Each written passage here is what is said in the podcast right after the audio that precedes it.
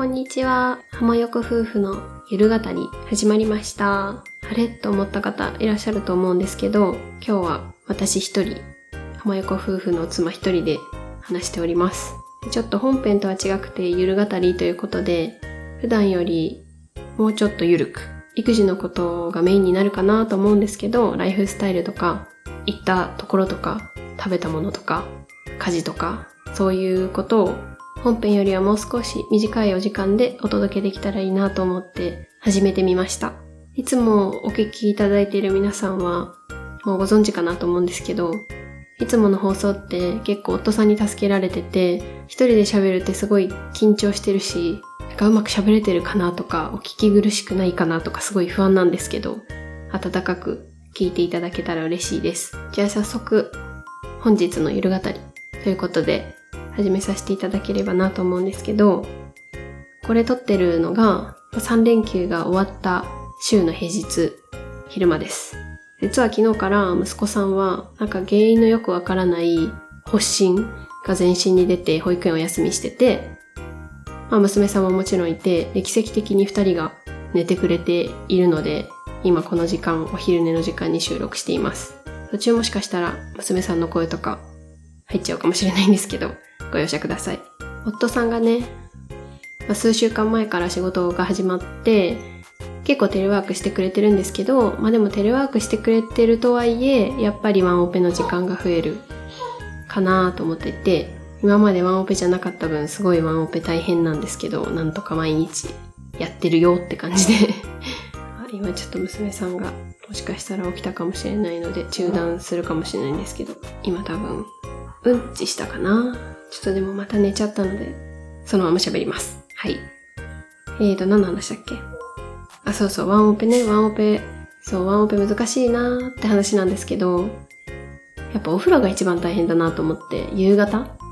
お風呂からご飯、寝かしつけの時間、まあどこのご家庭も大変かなと思うんですけど、そこがもうね、やっぱりカオスですね。まあ普段保育園行ってるから、日中は割と娘さんと二人だからどうにもなるんですけど、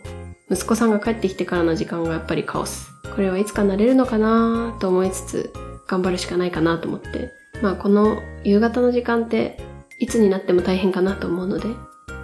まあ肩の力抜きつつ頑張っていきたいなと思います。なんか、ワンオペお風呂とか、ワンオペご飯とかで、いいグッズとか、いいやり方とかあるよって方はぜひ教えてください。でね、今日すごい話したかったのが、水遊びについてなんですけど、3連休こっちすっごい暑かったんですよ、首都圏。36度、7度ぐらい。で、もう何したらいいかわかんなくて、ショッピングモール行ってもいいけど、3日間行くのもな、みたいな。親も飽きちゃうし子供も飽きちゃうよなと思って。で、水遊びやっぱしたいかなって思ったんだけど、水遊びって結構、おむつ取れてない子は入れないところが多くて、なんか都内のプールとかは一部できるけど、せっかく天気もいいのに室内プールはなーとか思ったりして、で、いろいろ検索したら、まあ30分圏内車で一つか二つぐらいヒットして公園に行ってきました。なんだろう、なんかせせらぎというか小川があって、あとなんかちょっともうちょっと大きい上から水が降ってくるっぽい感じの公園なんですけど、すごい息子さんは楽しんでて、ですごい浅いところもあるから娘さんもジャバジャバできて楽しそうでした。なんかでも今回ほんと調べてて、私が小さい頃とかって、まあ、あの住んでる地域があんまり変わらないからなんですけど、なんかそんなおむつとかって厳格だったかなと思って、やっぱり最近はそういうのがちょっと厳しくなってるのかなって今回調べて思いました。まあ確かにね、衛生的にね、あんまり綺麗じゃないよっていうのはわかるんですけど、でもやっぱり乳幼児を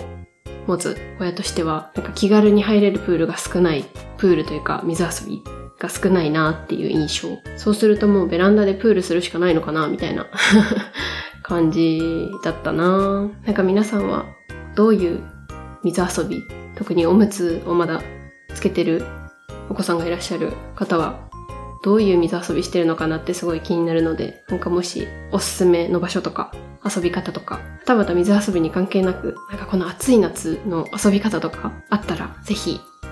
教えてほしいです。なんか去年はまだ息子さんそこまで活発じゃなかったと言ったらあれだけど、まあ、歩いてるけど、そんな絶対水遊びして体力削らなきゃとかではなかったから、そんなに必死になって土日の過ごし方とか考えてなかったんですけど、今年はやっぱりもう息子さんをどう遊ばせるかというか、にフォーカスが置かれてて、毎週土日、まあ、どっちかはお出かけしたいて、みたいな。家にずっといても親も暇だし、ってなっちゃうので、毎週毎週、水曜日ぐらいから今週何しよっかってお父さんとずっと言ってます。はい。あと今回の水遊びで学んだことが一つあって、水遊び、小川でね、息子さんがまあはしゃいでキャッキャ言いながら水遊びしてたんですけど、まあすっ転んだんですよ。最初のほんと3分ぐらいで。で、結構膝から血が出て、あってなって、で、なんかたまたまその時、絆創膏を忘れちゃってて、普段のなんかちっちゃいポーチには入ってたんだけど、たまたまその日、持ってくるカバンを変えてて、忘れてて、あってなって、絆創膏をコンビニまで買いに行くということをしました。なんかあんまり大人ってさ、そんなに普段絆創膏って使わないけど、なんかやっぱり子供ってよくこけるし、こけて血が出てるとやっぱり遊びに集中できないというか、なんか気になるみたいで息子さんも、中合でちょっとみたいなこと言ってるから、だから、絆創膏は必須だなと思いました。はい。今ちょっとね、息子が昼寝中に泣き叫んだので、15分ぐらい添い寝をしてきました。眠いです。で、何の話だったっけ？あ、そう、絆創膏ね。そう、絆創膏をね、忘れちゃってね、救急会に行ったっていうことでね。やっぱり子連れになると、普段とは、普段というか、それまでとは全然持ち物が変わってくるし、持っといた方がいいものって違うなって改めて思いました。っていうすごい、しょうもない話なんですけど、発見でした。まあ、まだね、7月も半ばで、きっと9月半ばぐらいまで暑い日は続くんじゃないかなと思うので、今年はたくさん宮津遊びをするんじゃないかなと思うんですけど、もうすでにすごい焼けてて、親も子も日焼け対策もしないとなと思ってます。じゃあ記念すべき第1回の浜横夫婦のゆる語りはこの辺で終わろうかなと思います。まあ、大体10分前後でお届けできたらなと思ってるので、時間があるとき、ぜひお聞きいただければと思います。週に1回ぐらいできれば更新したいなと思っていて、ちょっと子供の体調とか、どれぐらいこの新しい取り組み試み が負担になるのかちょっとよくわからないので何とも言えないんですけど、ゆるーっとやっていきたいなと思ってますので、温かく見守っていただけたら嬉しいです。もちろんあの本編でもどしどしお便りお待ちしてるんですけど、このゆる語りでトピックとかテーマとかあれば、そちらもインスタの DM とか何でもいいのでお待ちしております。初めてだったのですごいお聞き苦しかったり、取り留めもない単なる雑談みたいな感じになってしまったような気がするんですけど、お聞きいただいてありがとうございました。ではまた次回お会いしましょう。またね